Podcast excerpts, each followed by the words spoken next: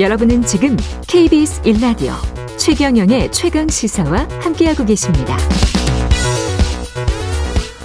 예, 오늘과 다음 주 월요일이죠. 대체 공휴일인데 청취자 여러분은 쉬고 계십니까? 대체 공휴일에 여러 사정으로 모시는 분들, 예, 저 같은 사람들도 있지만 많지만 특히 5인 미만 사업장에서 근무를 하는 455만 명이나 되는군요. 예, 이 노동자들은 법적으로 대체 공휴일을 어, 보장받지 못, 못한다고 합니다. 법적으로도. 노동법의 사각지대인데요. 5인 미만 사업장에 대해서 취재를 한 KBS 보도본부의 김준범 기자 연결돼 있습니다. 안녕하십니까? 네, 안녕하세요. 예, 김준범 기자는 오늘 휴일인데 전화 예. 인터뷰 고맙습니다.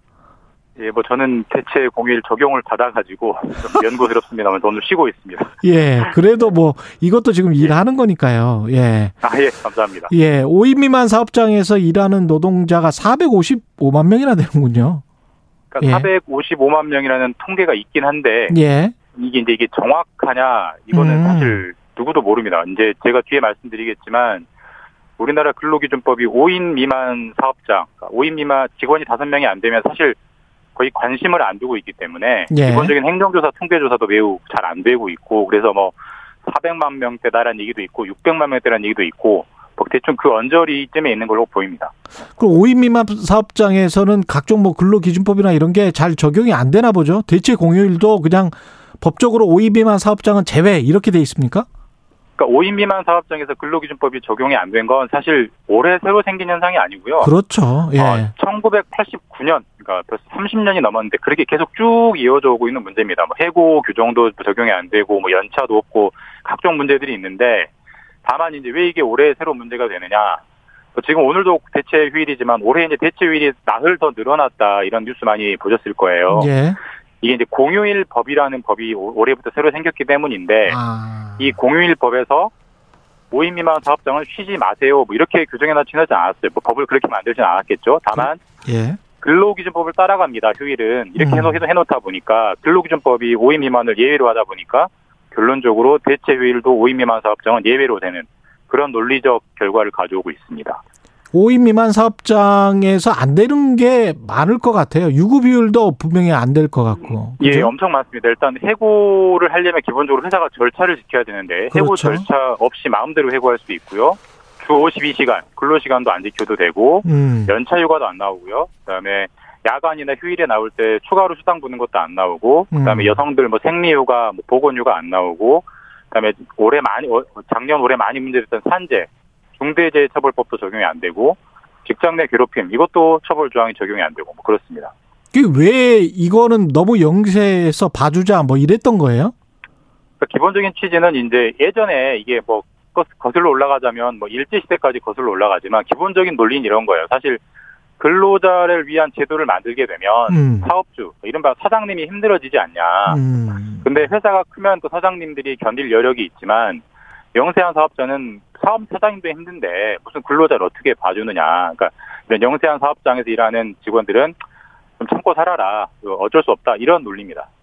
근데 5인이라는 이 기준 자체가 뭐 결국은 절대 6인 이상의 사업장을 안 만들려고 하는 그 비슷한 만약에 캐파를 가지고 있는 뭐 사업장이라면 그렇 그렇게 될 것 같아요. 그냥 편법이 횡행할 수도 있을 것 같습니다. 딱 5인이라는 이 기준점 때문에. 사실 뭐 비단 이 문제뿐만 아니라 경제 현상이라는 게 어떤 예. 규제를 딱 문턱을 만들어 놓으면 음. 피해가는 방법들이 많이 생기잖아요. 그래서 그렇죠.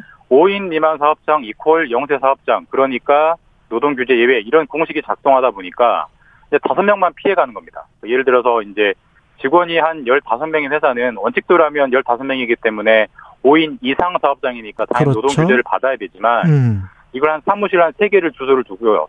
서너 개를 두고요. 그거를 뭐 4명, 4명, 4명, 3명 이런 식으로 쪼개면 별도의 법인으로 등록하면 예. 결, 결론은 한 사장님 지시를 받지만 서류상으로는 4명, 4명, 3명인 사업장이 되니까 뭐 해고도 마음대로 할 수 있고 휴가도 안 줘도 되고 뭐 수당도 안 줘도 되고 뭐 그런 거죠.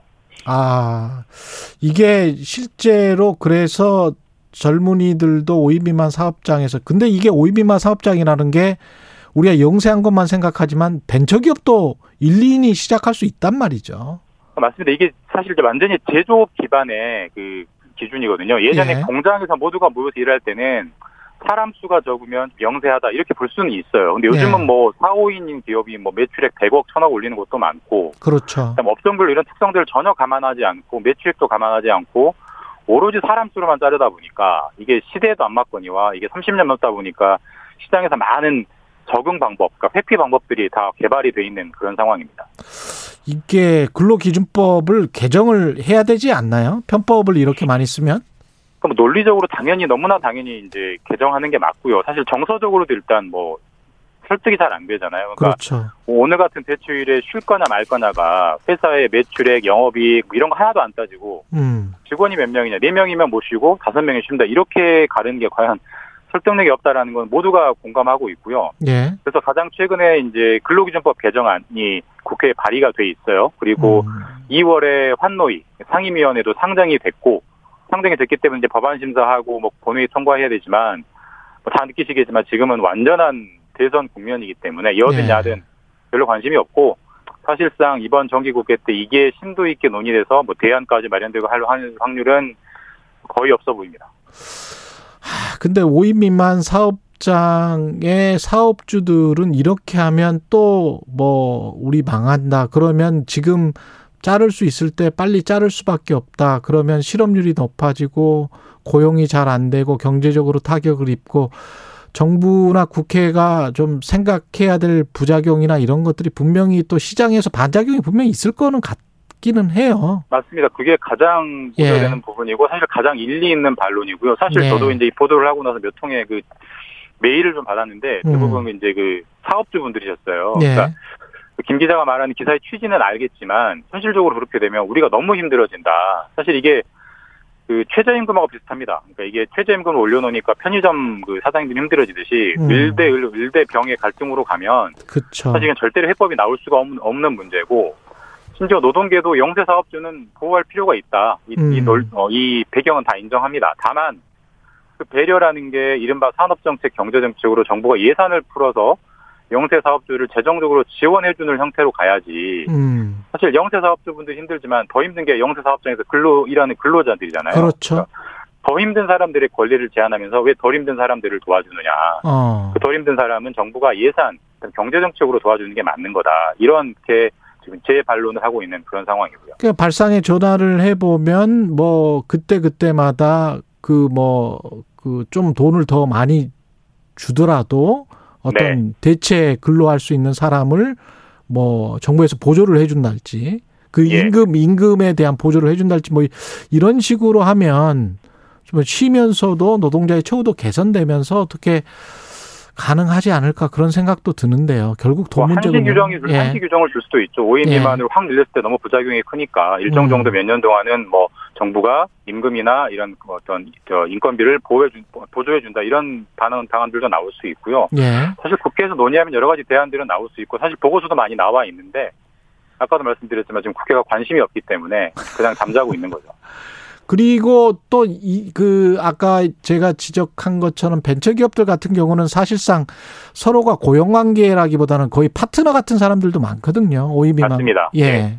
그래서 사실 이게 이거는 약간은 다른 논점이긴 하지만 음. 전통적인 고용, 그러니까 사장님과 직원 간의 관계로 설명이 안 되는 고용 형태들이 굉장히 많이 나오고 있잖아요. 예. 뭐최 기자님 말씀하신 벤처기업도 물론 이거니와 뭐 많이 논의되는 플랫폼 노동자, 배달하시는 분들 이런 분들을 다 포괄하는 법들이 지금 역시 새로운 법률이 나와 있어요. 왜냐 그런 분들이 새로운 노동 규제를 받아야 되니까. 음. 근데 그것도 국회에서 아무런 관심이 없는 상황이어서 과연 올해 정기국회 때 얼마나 논의가 될지는 미지수인 상황입니다. 그러니까 법이라는 게 한번 만들어 놓으면 또 이렇게 경직되어 버릴 수밖에 없거든요. 그 기준 네, 수시로 고치고 해야 되는데 예, 그럴 수밖에 없어서 참 모호하네요. 이런 문제들은 어떻게 해결해야 될지 일단은 지혜를 맞대고 막 토론을 해봐야 되는데 전부 뭐, 뭐, 화천대유는 누구 겁니까? 50억은 네. 뭡니까? 뭐 이런 이야기만 하고 있으니까요. 예, 답답한 상황이죠. 예. 말씀 감사하고요. 지금까지 KBS 보도본부의 김준범 기자였습니다. 고맙습니다. 감사합니다. 예.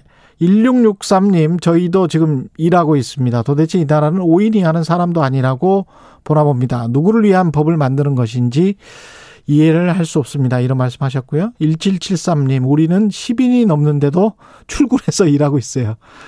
5493님, 인원수 상관없이 중소기업은 사장 마음대로입니다. 이규빈님, 노동자 자체가 시대에 안 맞아요. 예, 이런 노동법 자체가 시대에 안 맞아요. 이런 말씀도 하셨네요.